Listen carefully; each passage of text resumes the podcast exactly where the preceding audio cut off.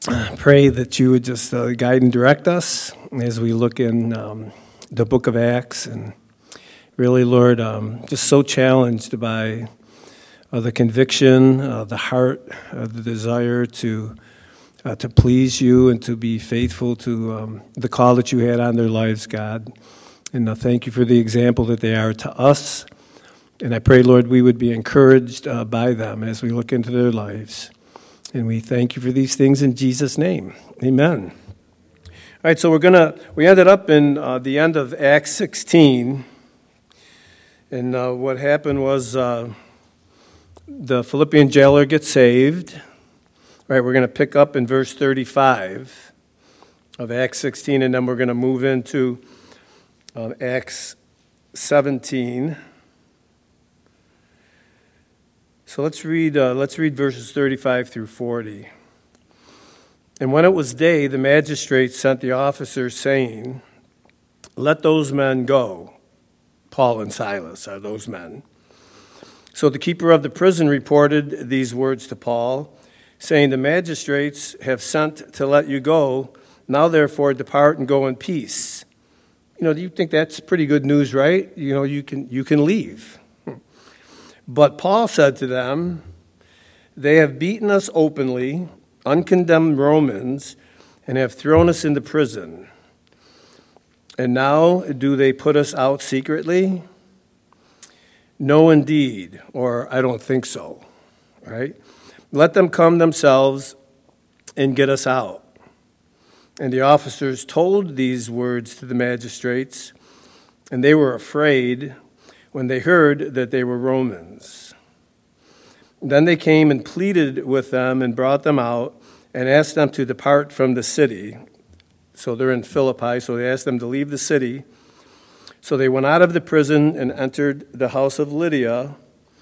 And when they had seen the brethren, they encouraged them and departed. So once the magistrates learned that Paul and Silas were Roman citizens, they realized that they were in the danger of incurring the wrath of Rome. Uh, because uh, it wasn't a good thing to do that, to um, unlawfully scourge or imprison a Roman citizen. So, Paul, and, and here, this is some, something to think about. I was thinking about this the other day. Paul refused to leave when he had the opportunity, um, you know, because, you know, he's, he's considering the church. Paul could have very easily just said, hey, great, let's go. Come on, Silas, we're out of here. But there was, all of this had happened publicly, in the open. They were beaten in, in broad daylight in front of the church, right? They were taken into custody, they were put in jail. And if Paul would have just left, it would have been on the minds of the folks in the church, right? This, this church that just was birthed in Philippi, that, man, you know, Paul must have did something wrong. These, there's something must be up. I don't know if I'm going to that church tomorrow, but, you know, something, what's happening? You know, and, you know, and, and this is just a, another glimpse into what it looks like to be led by the Spirit. I really believe that the Lord set all of this up just for this. And another thing to think about Paul doesn't want, Paul wants to make sure that the church knows that, that it, it had nothing to do um, with what he was preaching. Okay? Uh, they, they were accusing Paul of insurrection. You know, we've heard that word a lot lately. But they were accusing him of, you know, you know, trying to subvert Caesar, which he wasn't doing. But just think if he didn't take this route, people would have thought, that. That, oh, this movement is trying to subvert or try to, you know, overthrow Caesar. You know, nobody wants to get into that. I mean, that's like a death sentence, right? So, Paul makes sure that um, what if they want him to leave, then you have them come and you tell us to leave um, publicly. You ask us to leave publicly, and uh, we'll go. And the reason why is because it took all the heat off the church. It was, uh, you know, he wanted it to be obvious to the Christians in Philippi that it had nothing to do with the, the false accusations that were coming against him and Silas. Very important, very important. And you know, Paul just putting himself above, you know, just just putting the church above himself, you know, wanting there to be clarity. And you know, I was thinking about this. When Paul got when Paul and Silas got arrested, why didn't he say then, "Hey, wait, we're Roman citizens, man. What are you guys doing? You can't beat us. You can't put us in jail. What are you doing?" He didn't he didn't say that. They took a beating and they were thrown in jail. Now, this is just me speculating, but I think, I really believe that, you know, the, somehow the Holy Spirit just impressed on Paul's heart hey, you know what? Just go to jail. Just go to jail. Paul, you don't know this yet, but there's, a, there's a, an overseer in that jail that you need to share the gospel with. There's people in that jail that don't know me. So, you know what? Are you willing to take a beating for me and to go to jail for this one soul or for those whoever else got saved that day? I really, you know, and it doesn't say that, and it's just me speculating. But for some reason, he doesn't say I'm a Roman citizen when they're beating him. I mean, that would be the time, right? As they're getting ready to hit you the second time, you're, you would be like, oh, wait a minute, I'm a Roman citizen. But he doesn't do that. He doesn't do that. In fact, he doesn't even bring it up at that point. So I really believe that, you know, Paul is just sensitive to the, to, to the direction of the Holy Spirit. He's in jail, and we all, you know, we talked about it last time. You know, the jailer gets saved, his family gets saved, um, it's really just an awesome time. So, something to think about. If Paul would have spoke, if he would have said something in, in the outset, then who would have shared the gospel with the jailer? Would somebody else have? I don't know.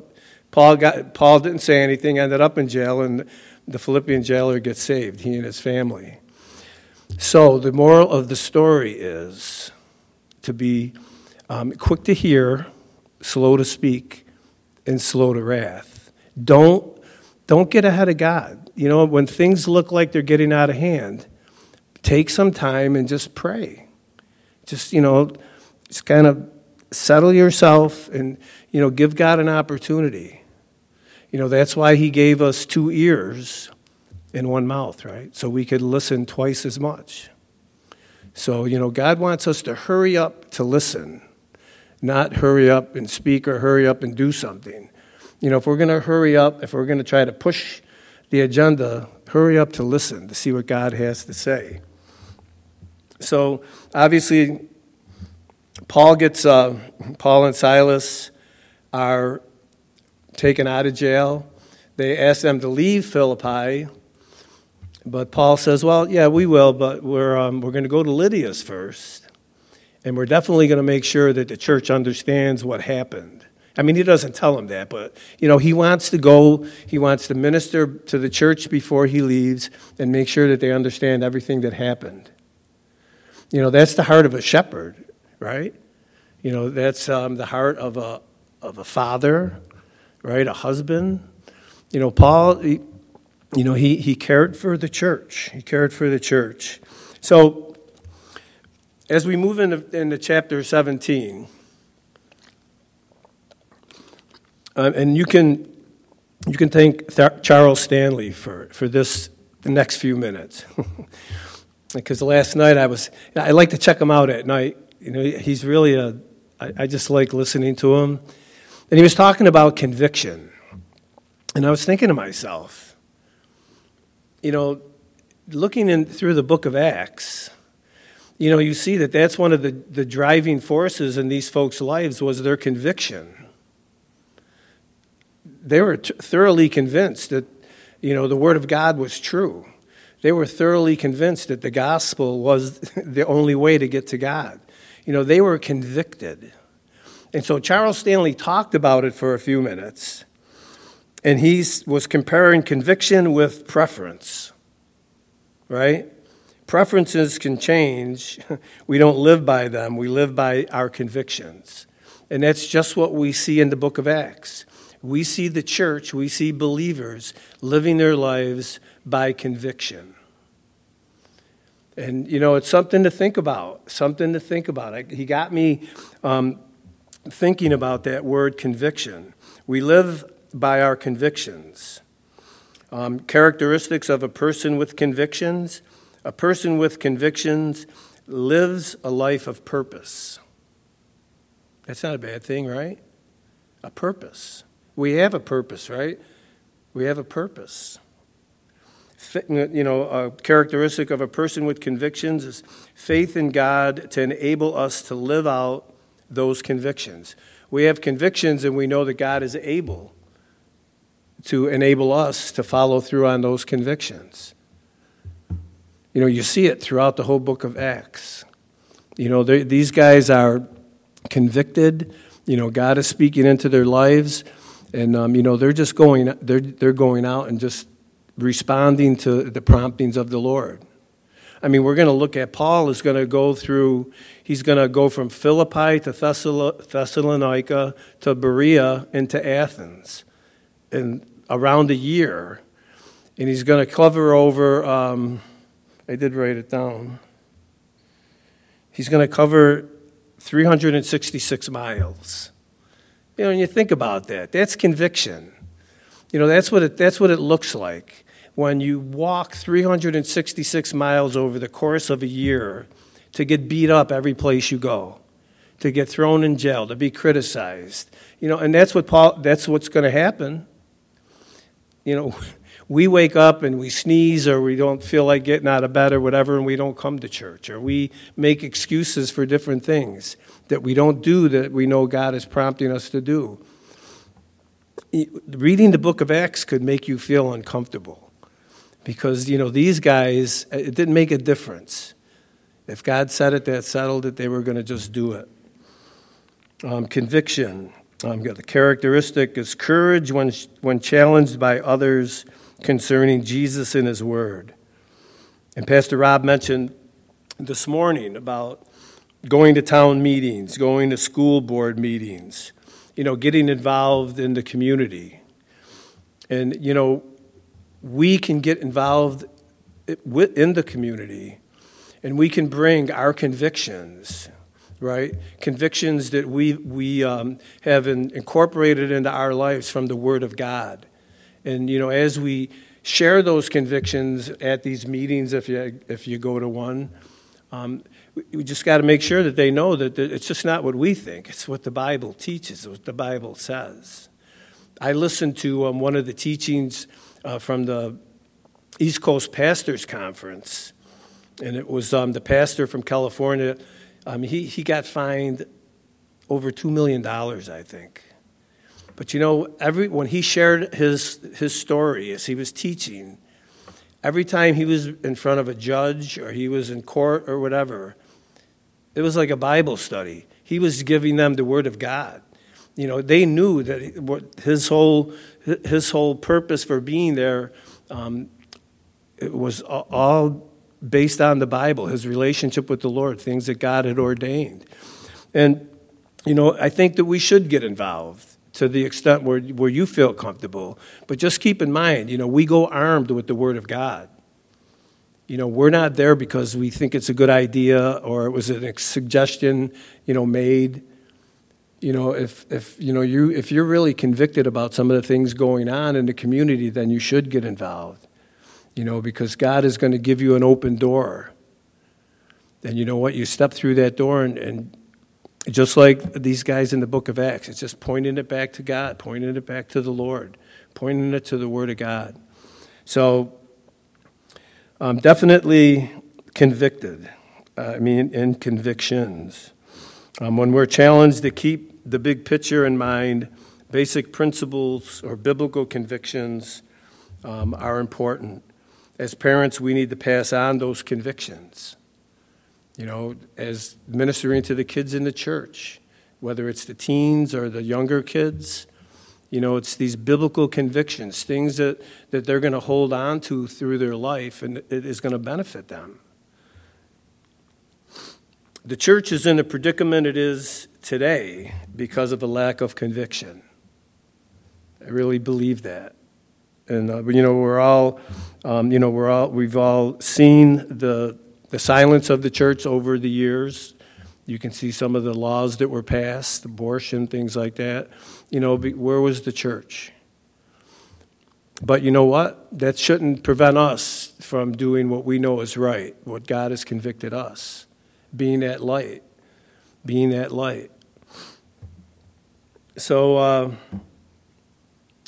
thanks, Charles. you could thank Charles Stanley for that. it Just really got me thinking, you know, and, and you know, we want to be men and women of conviction, right? You know, when somebody says, well, why are you a Christian? We want to, you know, we want to be able to share with them why, you know, that hope that we have. And uh, that's basically what we see happening in the book of Acts. So, Acts 17. So, Paul is uh, going to travel from Philippi to Thessalonica, 94 miles. So we, uh, I want to give you just a brief summary of what's, um, what's gone on to this point since we started um, in Acts 16 8, uh, the, when Paul started his second missionary journey. So we saw that Paul traveled through the region of Phrygia and Galatia, and how we saw how God directed him that he couldn't go north, he couldn't go south kind of stayed west, ended up at Troas, um, the vision of the Macedonian man calling for help. Paul makes his way there and ends up in Philippi. He starts the church in Philippi. We just talked about his imprisonment, how he was delivered, and now he's um, going to be in Thessalonica, and that's where we're going to pick it up tonight. So let's read um, the first four or five verses in Acts 17.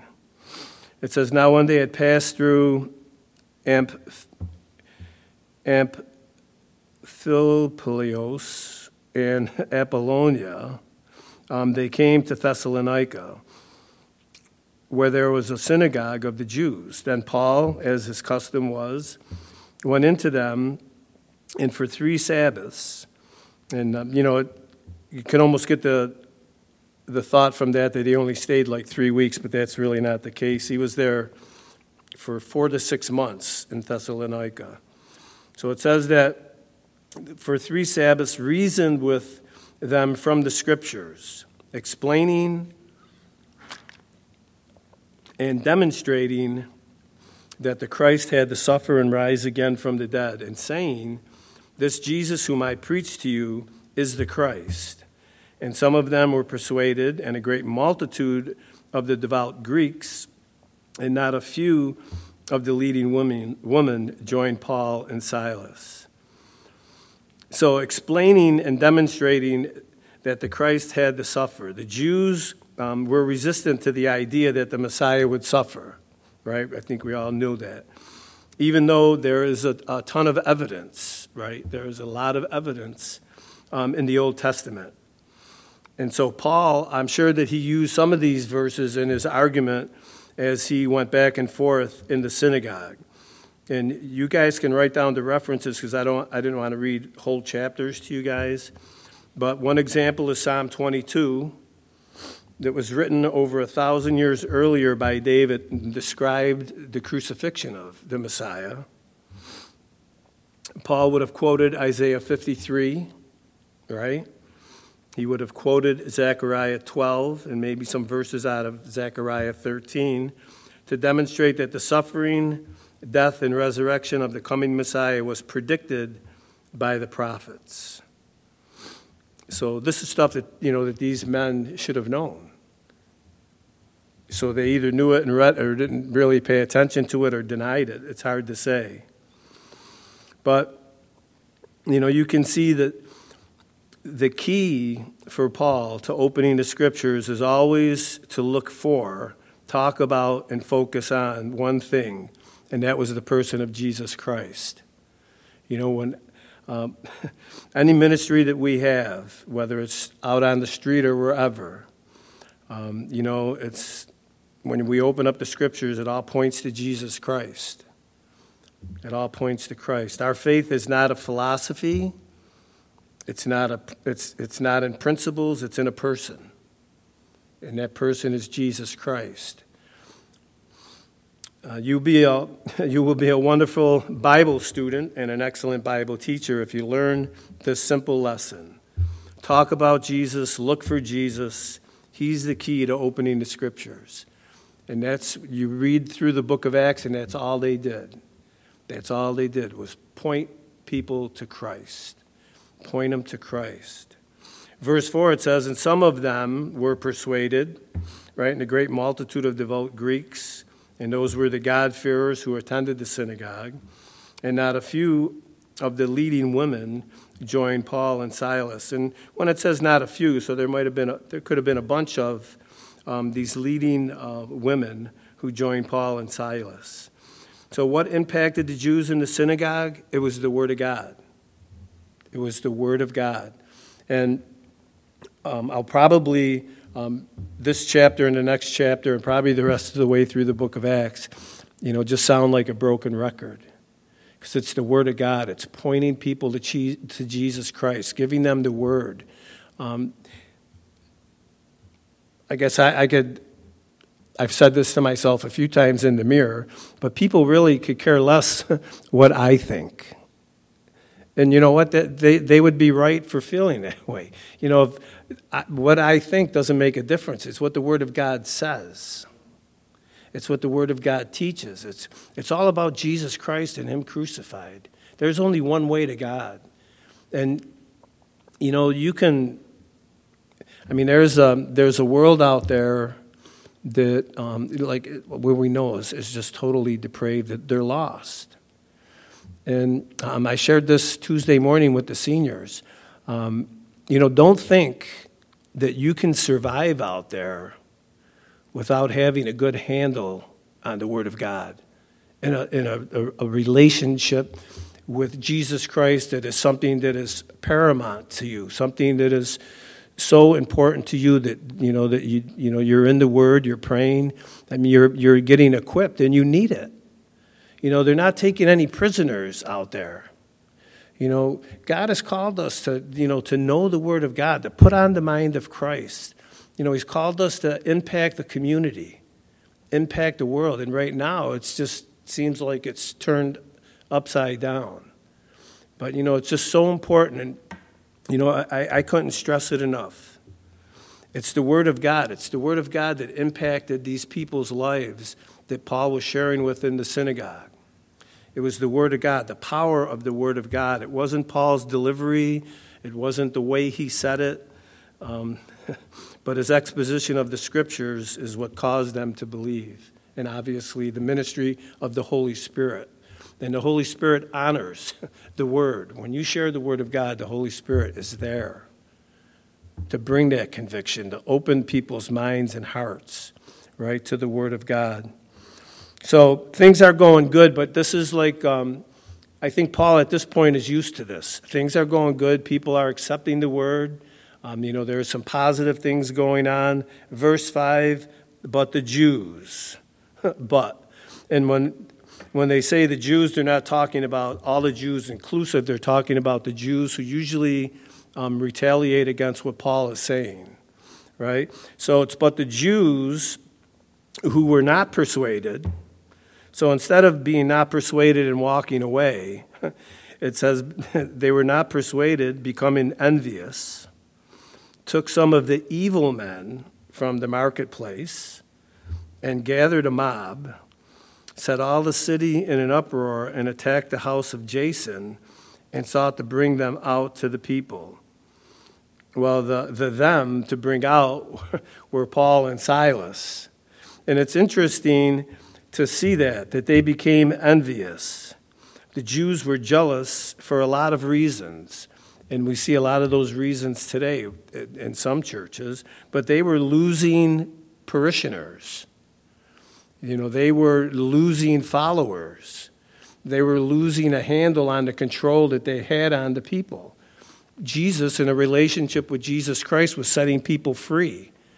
There was no need for the priest to be there, right? I mean, they were set free. They would go to the temple and pray, but they really um, were kind of migrating away from the temple, from the synagogue, and starting home churches, the church when the church was birthed. So I think they had a lot of a lot of reasons to be envious, a lot of reasons to be upset.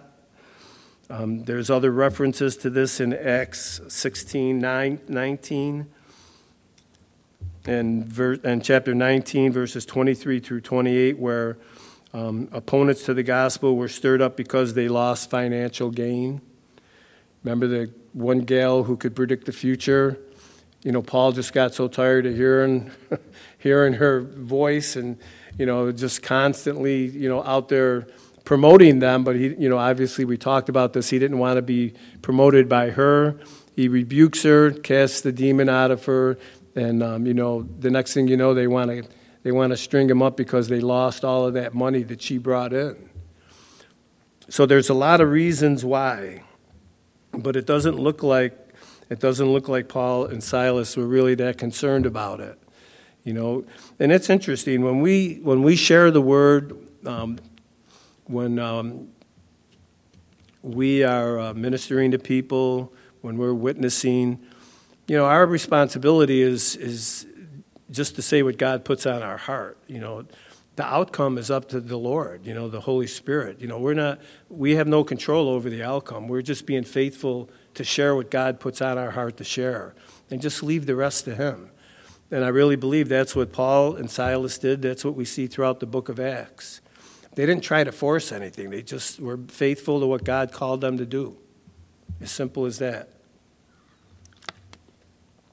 So in verse 6 it says, But when they did not find them, they couldn't find Paul and Silas.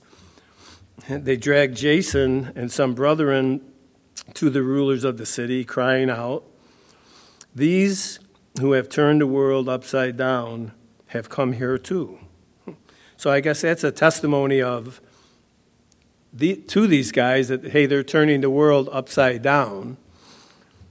Right? The spread of the gospel throughout the Roman Empire was the beginning of a movement that would change um, the course of history forever, right? The church has changed the course of history. It's pretty wild. The world, therefore, is not what it is supposed to be, nor what it was intended to be. So, what Paul and Silas actually did was turn the world right side up, right? Because the you know the, people had, tra- had gotten so far away from God. Paul was, Paul he was bringing them back. He was making, he was turning things back right side up. And that's what God's called us to do. God's called us to get things back the way they should be, right? And I'm not talking about um, politically or anything like that. I'm talking about in a spiritual sense with people. You know, God's called us to help people get things back right side up in their life. Because if they're without Christ, their life is upside down, right? We're called to help them get their life back upside, right side up where it should be. And that's what, you know, that's what these guys are doing, and they're obviously being persecuted for it. But it doesn't, you know, it, I think, I, I, and I just said, who cares what I think? Um, I really believe I, it, it, this must not have it must not even have been an issue for Paul. We're going to go into Thessalonica. We're going to go into the synagogue like we always do. We're going to share the gospel and we're going to let the chips fall where they may. As simple as that. If we get persecuted, we get persecuted. If we don't, we'll keep sharing the word. You know, if they want us to leave. If they force us out, then we'll go to another city. But they were, they were determined to just keep doing it, to just keep doing it. Verse 7 says, Jason, uh, they're accusing him of harboring uh, Paul and Silas, right? They say, um, Jason has harbored them, and these are all acting contrary to the decrees of Caesar, saying that there is another king, Jesus. So the charge against Paul and Silas is treason. And of course, it's a very serious charge, right? And I didn't know this. I found this when I was just kind of studying through this. Church historians record six million Christians were killed in the first two and a half centuries for refusing to say Caesar is Lord. Talk about conviction, right? You know, willing to part with your head for denying Caesar as being Lord and acknowledging Christ as, as Lord. It's amazing when you look at, you know, you take a close look at church history and see um, just the determination and, and really the depth of the conviction that the church had. It's amazing. Paul's, um, you know, basically what these guys are trying to do is paint Paul as a revolutionary who is bringing sedition to Thessalonica. And, you know, that just wasn't, that just wasn't the case. It wasn't the case. He settled this issue back in Philippi when, before he left. And they're trying, and it's the same old thing. And you know what? It's not much different today. Um, there's laws on the books now, and they're, you know, passing laws um, every so often to restrict the church, re- restrict some of the things that the church could say, um, you know, that would be classified as hate speech. You know, the thing is, are we as determined as, as Paul and, you know, Silas and the early church to just look past all of that and say, look, you know, we're not, uh, you know, we're not, we're not in the treason. We're just being faithful to what God has called us to do. You know, and it's going to come to a point probably um, at a certain time in this country where it'll be a little bit more difficult um, to share. But you know, we, we already have the we already have the, the playbook, if you will, in, in the book of Acts and in the Word of God. So if they start to restrict things, we know exactly what to do. Just keep doing what we always did. Keep sharing the, keep sharing the gospel. Keep sharing the gospel. Keep letting people know that, you know, that for God so loved the world that he gave his only begotten son. People need to hear that. Do you guys remember when you heard that for the very first time? When you were saved and you actually felt that you were saved and you knew what happened at transition? That you knew without any doubt that you, you were right with God, your relationship was right with God. And, you know, I don't think that anything can stop that. Any law can stop a person from sharing with other people to set them free in that respect. So, verse 8 and 9, it says, And they troubled the crowd and the rulers of the city when they heard these things. So, when they had taken security from Jason and the rest, they let them go.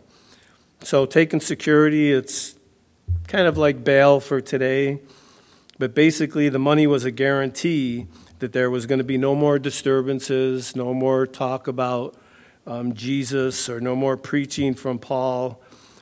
Um, you know, and as a, a practical matter, this probably meant that Paul would have to leave Thessalonica since the Jewish opponents would continue just to stir up trouble. So wisdom says, hey, you know what, Paul and Silas, you guys need to move on. And, um, you know, just going to kick the dust off your feet and just continue to move on. So they end up going to Berea, which is 50 miles southwest of Thessalonica.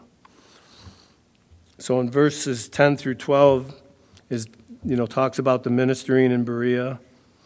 It says, Then the brethren immediately, so they didn't waste much time, sent Paul and Silas away by night to Berea. And when they arrived, they went into the synagogue of the Jews. You know, that was Paul's custom. Where's the synagogue? Remember on the way to Troas when he got there, there was no synagogue when he, they got there, and they, he found the prayer meeting by the river. You know, he was wherever he shows up, he's looking for the synagogue, he's looking, you know, for ministry.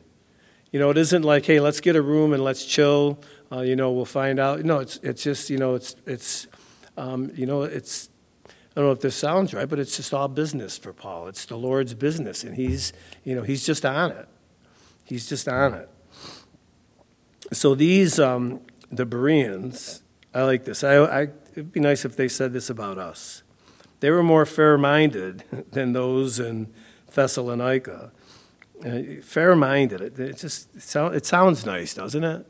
Fair minded, noble minded. You know, you're a nice guy, right? All right, so and that they received the word with all readiness and searched the scriptures daily to find out whether these things were so. Therefore, many of them believed, and also not a few of the Greeks, prominent women as well as men. So, men and women are getting saved. And these, it says that these guys were um, fair minded. In uh, some translations, it says noble. Um, and it, it originally, the word in the Greek is eugenes, which originally meant of noble birth or well born. Uh, the word was also applied to people who exhibited noble behavior and that they were open minded, fair, and thoughtful. But it sounds like Christian character, right? Open minded, fair, thoughtful. And uh, these Bereans, what it had to be like a brush, a breath of fresh air for Paul and Silas to see these guys so willing to listen you know, and, and to, you know, not just to take them at their word, but to, you know, to check them out at the same time. And of course, if you've been here any length of time, either Jeff or Rob or any of the other pastors that have been up here um, would wholeheartedly agree with this and say, check out, check out everything we say. You know, go home and look at it, right? And and that's the way it should be. That's the way it should be. So, and it's, Luke says the Bereans were more noble and they're receiving Paul's message with all eagerness. You know, you got to ask yourself a question. When you got up this morning, were you eager to get into the Word? Or were you a little bit more excited about having breakfast first? Or, you know what I'm saying? Is there, you know, because I, I just don't want you to read past this. You know, I mean, you gotta you gotta kind of bring it, you know, bring it home a bit. I mean, is there a, um, is there a sense of excitement, like a, uh, um, just a, like an appetite to just I just want I just want to get into the Word, man. I, I'm just eager to get into the Word. I just want to hear from God. You know, I want to I want to do that. And these guys are like that. They're at church and they're taking notes and they're, you know, they're looking at each other. Hey, I'll meet you at your house later. We'll talk about this, you know. And when I first got saved, it seemed like that's all that happened. I don't know what happened. You know, I, you grow in the Lord and it seems like you, sometimes you can get a little complacent. But, you know, I mean, we were always talking about what the pastor talked about. You know, we, I mean, I did a lot of volunteer work with Teen Challenge and those guys, you know, they would keep you there all night. But, you know, it was just, there was a, an excitement. There was, and, uh, you know, I've been praying, Lord, you know, I, man, I don't want that to go away.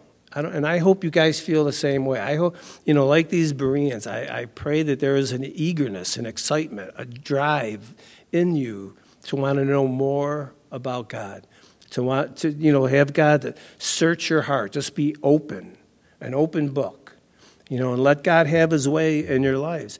And you know what? This kind of stuff will happen. This kind of stuff will happen. You no, you won't hopefully you won't get thrown in jail, but you know, good stuff. You're going to share the word of God. People are going to get saved. You know, people's lives are going to be turned right side up. And then that is, I mean, it's amazing. It's amazing. So the Bereans, they're definitely uh, definitely an example for us. And by commending this activity, searching the scriptures, right, um, with all readiness, right, they searched the scriptures daily to find out whether these things were so. Luke is encouraging this searching of the scriptures as a pattern, pattern for all believers. This is not. This is a. This is a message, a, a neon billboard for us, to, a message to us to do the same. Do the same. And you know what? There's a lot of stuff in the book of Acts that's a pattern for the church. There's a lot of stuff in there that is a pattern for the church. This is probably one of the most important to read the word with that readiness. Um, you know, wanting to have clarity in the word, the idea that the Bible can be understood rightly and not only by scholars, but also by ordinary people. I think, well, you probably don't remember this when we first started this book 16 chapters ago. But what really impressed me about the book of Acts and still does today is that God used ordinary people. You know, God didn't take scholars. I mean, God took the off score, right? He took just the ordinary, just ordinary people. I think um, John MacArthur wrote a book, 12 Ordinary Men. Kind of emphasizes the idea that, you know, these guys were just fishermen, ordinary men, and God used them.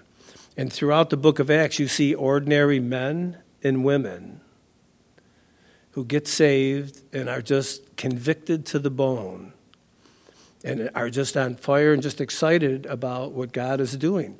And it's not like that, you know, they're saying, oh, I got to go out and, and witness. I got. No, you know what? They're in the marketplace and they're talking about Jesus. They're in the marketplace saying, hey, you know, God provided the rent for us this month. Or, you know, and it's just all about Him. It's all about what God's doing in their life.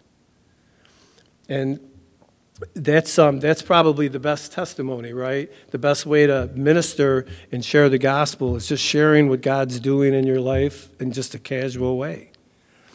I mean, when I worked um, for the county, that's how I witnessed the people.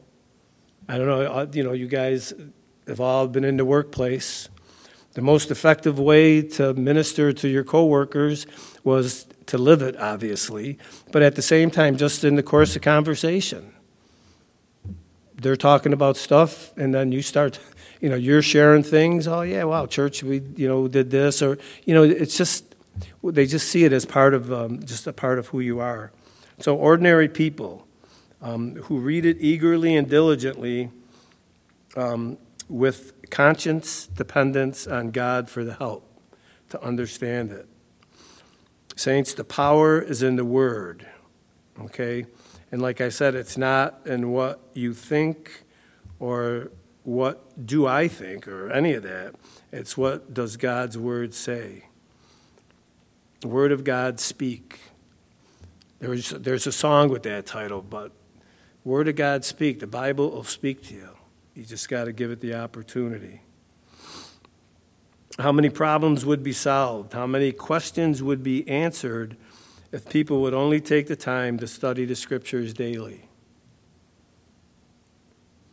Faith comes not by encounter sessions or group therapy, but by hearing the Word of God. And I'm not, um, I, am not trying to say that some of those things aren't important, but it's the Word of God really that sets us free. It's the Word of God. Faith comes to those who are in the Word, for only the Word can affect lives, change hearts, strengthen faith, and renew minds. The Word of God, the Word of God. And you know, I wasn't going to share this, but I, I, think I will. I don't, I don't really share this. Um, I've never shared this. I think just once in my entire Christian life. But just to um, to kind of convey the fact that that this is true. When you when you take a stand on the Word, you know God, um, you know God honors that. You know, I was uh, on the methadone maintenance program years ago, and um, I was home in my apartment and somebody knocked on the door, and long story short, I got saved. So now I'm on fire for the Lord, but now I'm on this program that I have to report to every day and get counseled, and then I would get the methadone. And then I would leave and come back the next day. So I got to the point where I went in and just said, Hey, look, I'm done. So the counselor looked at me and said, What are you talking about? I said, Look, I got saved.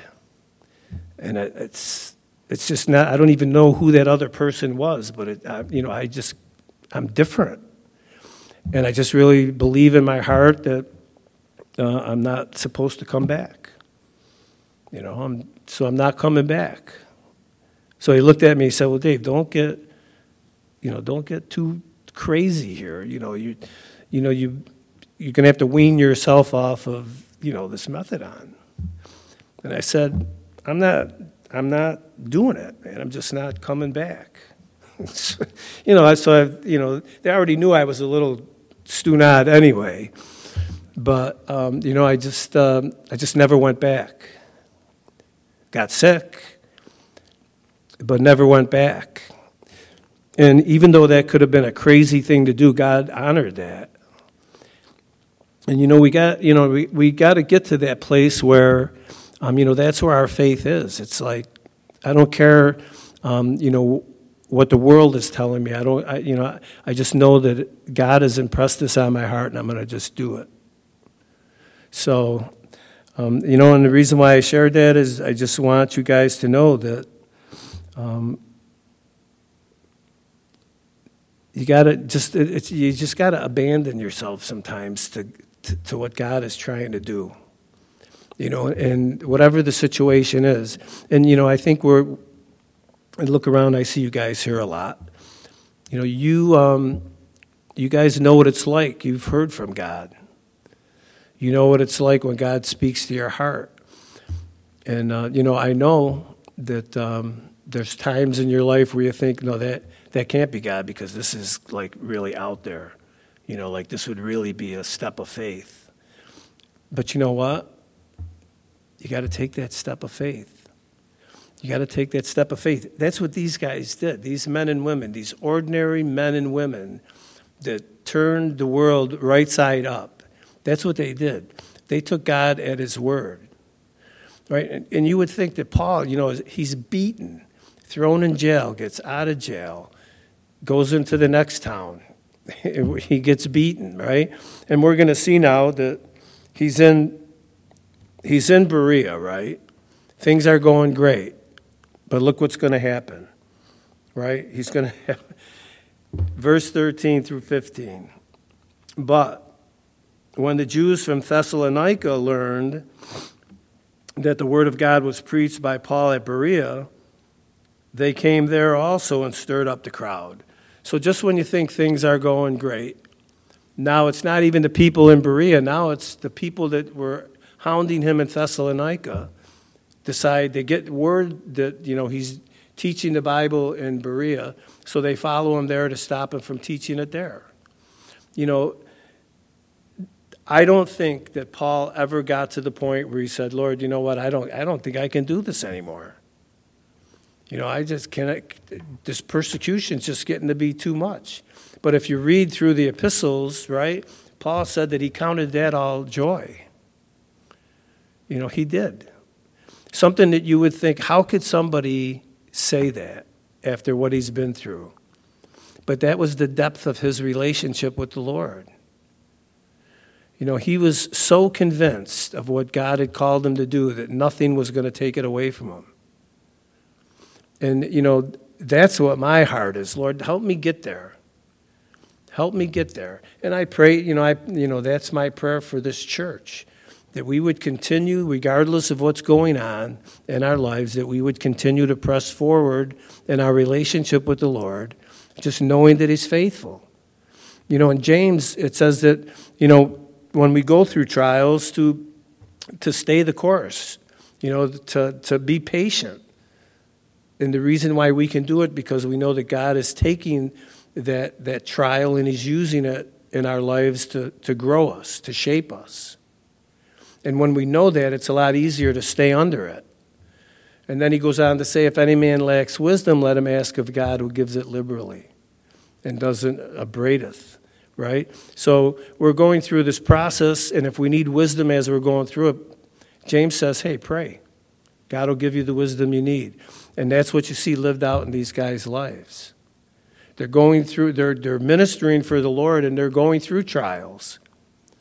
But you know what? They know that God is the one who's called them. So they're going to trust God through it. And as they're going along the way, they're going to ask God for the wisdom that they need so they can keep going forward. You know, they're not praying, Lord, get us out of this. You know, they're praying for wisdom to get through it. right? And that's, you know, it says in Corinthians that all of this stuff that was written beforehand, and I know it refers a lot to the Old Testament, but for us, all of this stuff was recorded for us, that we can get a glimpse into what it really looks like to be committed, to have conviction. And it's a, you, you see it here. So the crowd, um, you know, they, uh, they come and they also stir up the crowd, verse 13, now verse 14.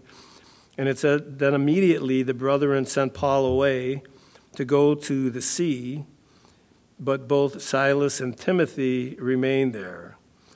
So those who conducted Paul brought him to Athens. That's another 222 miles away. And receiving a command for Silas and Timothy to come to him with all speed, they departed. So, Paul, uh, it seems like trouble has a way of finding him, or at least following him around, right? So, the people from Thessalonica, the, probably the evil men that they got from the, from the town, come and stir up the crowd um, against Paul.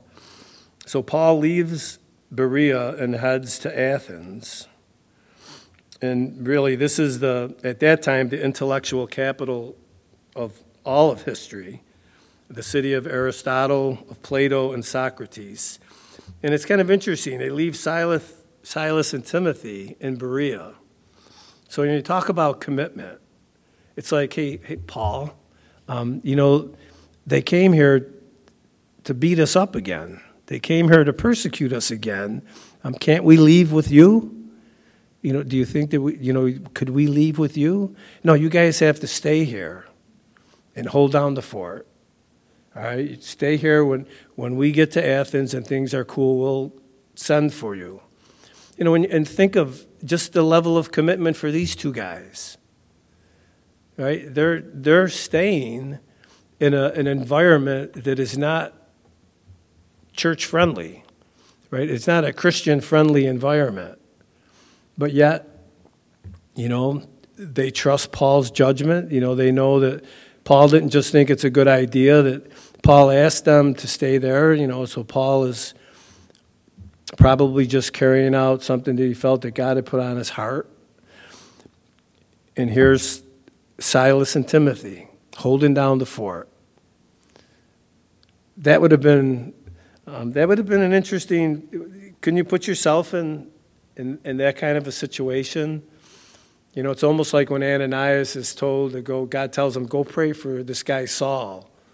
And you know, Ananias, he, these guys didn't even. There's no record of them kind of pushing back. But Ananias, he at least he kind of dialogued with the Lord a little. Well, you know, this Saul is he's killing us. You know, he's putting us in jail. But um, you know, God straightened him out, and he went and did what he was supposed to do.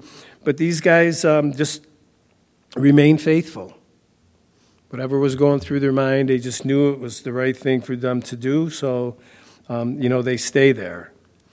So now we're going to see Paul in Athens, and we're not going to be able to get too much into this, but um, let's, um, let's just get, we'll read a few more verses and then we'll call it a night. Verse uh, 16 through 18.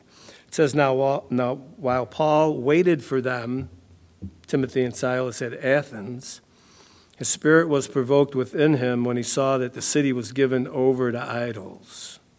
Therefore, he reasoned in the synagogue with the Jews and with the Gentile worshippers, and in the marketplace daily with those who happened to be there.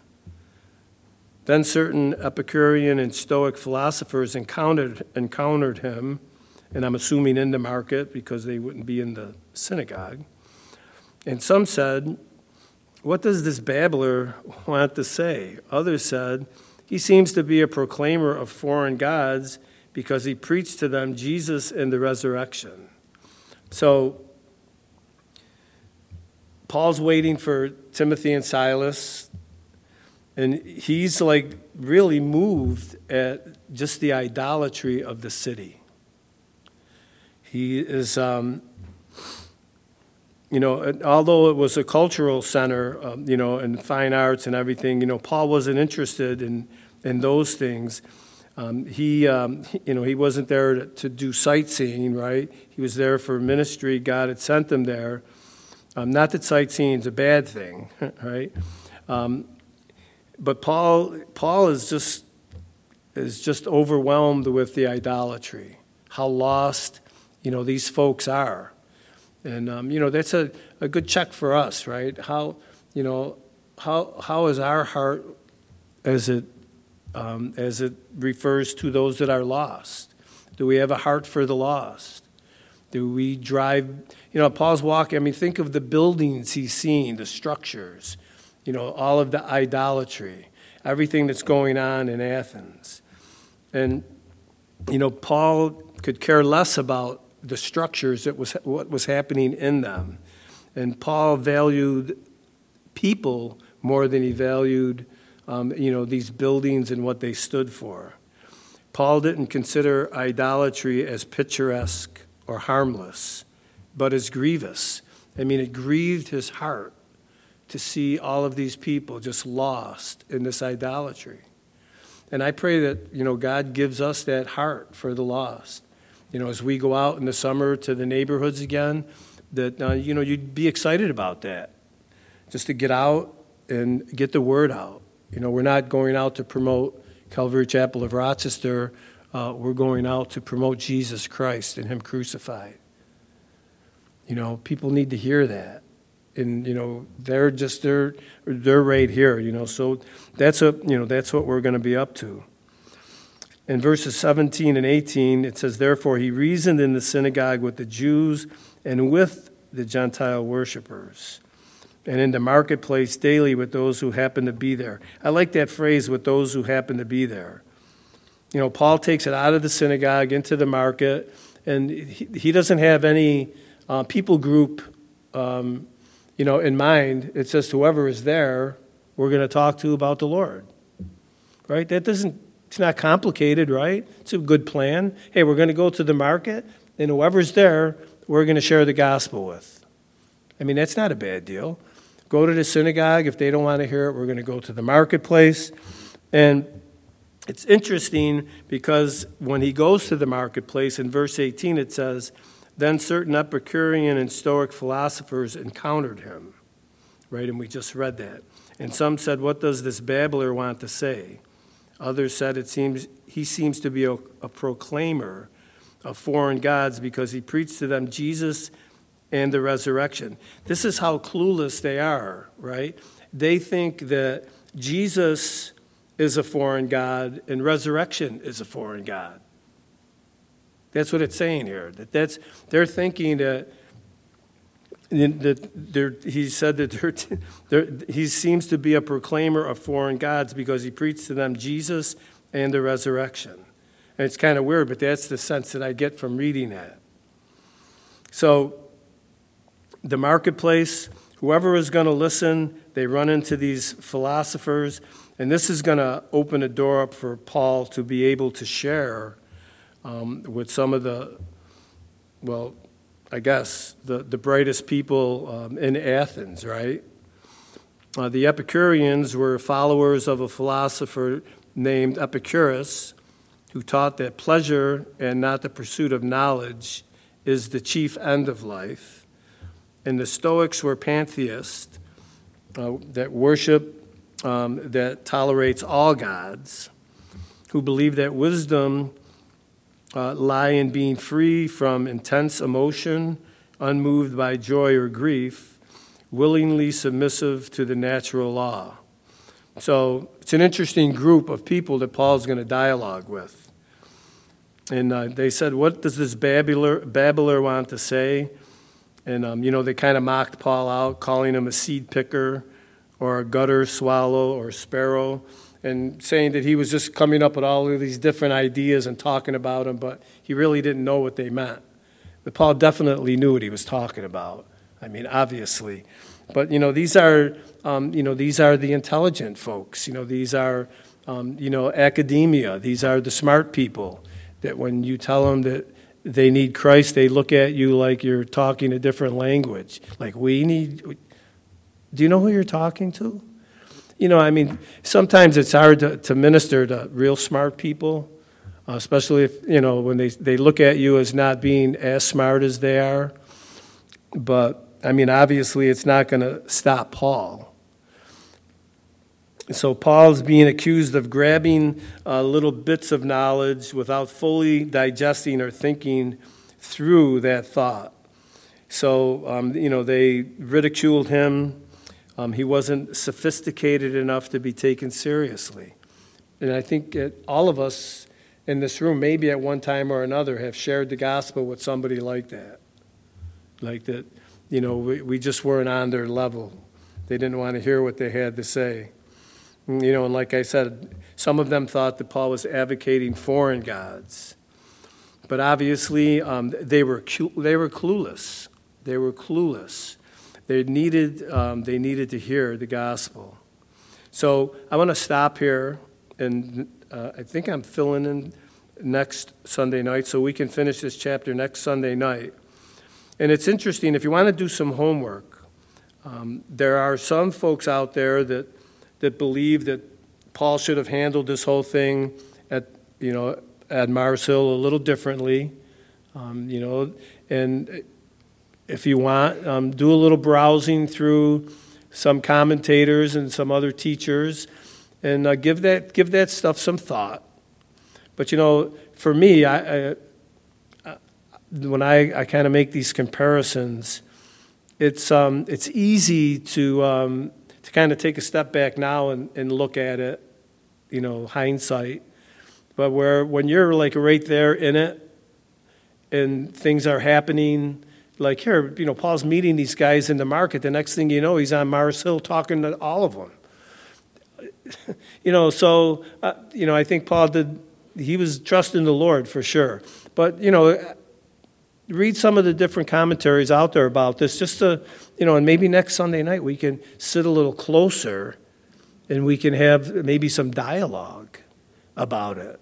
That would be a novel idea, right? And then for you folks at home, you can't dialogue from there. You have to come to church Sunday night. But, you know, get some, you know, get those brain cells working and um, read some of the different thoughts about this. And um, this, but, you know, we're going to read what's recorded, but um, it really would be kind of nice to kind of kick some thoughts around. And in doing so, it's not somebody's going to be right and somebody's going to be wrong. It's just nice to sit around like we were talking earlier and just talk about the scriptures a little bit, have a little dialogue. I think it'll be a healthy thing. So I'm going to mark it down here. So come prepared. All right, let's pray. Lord, thank you so much for your word. And God, I know that um, you know sometimes it's um, it's easy to to be here and and kind of encourage people um, to do certain things. Um, but I thank you, God, that, um, you know, I'm just looking in a mirror. Um, and, you know, I just sharing with these folks what I need to do. And God, I'm just so thankful that, you know, that that's, that's the way it is, Lord. You, um, the folks that, um, that teach here, you know, we're all learning. You know, no one in this building has arrived. And, um, you know, I'm really looking forward to hearing from these guys uh, some of the things that you put on their hearts. Um, thank you, God, for challenging us um, in your word. Thank you, God, for helping us to not only see the truth, but to be able to make the application, the practical application of it in our lives, to be able to look into your word and be able to um, get to the place where we understand it enough where we could share it um, in a clear, concise way. I pray, God, that we would all be able to um, to share um, the road to Romans and just different verses to help people understand um, what salvation's all about. Uh, God, uh, help us to be um, effective ambassadors, ministers of your word uh, to our communities and our workplace where we're at. Help us to be an example. Enable us, Lord, through the power of your Holy Spirit to be a light. And Lord, we are just so thankful for what you're doing and what you're going to do in and through us, Lord. So we praise you. We thank you, God, for traveling mercies, for all of us getting home safely. Pray, God, for the rest of our evening. And should you tarry, Lord, that uh, we would um, have an exciting day uh, in you uh, tomorrow. So we praise you and we thank you for all these things in Jesus' name. Amen. Amen. Praise the Lord.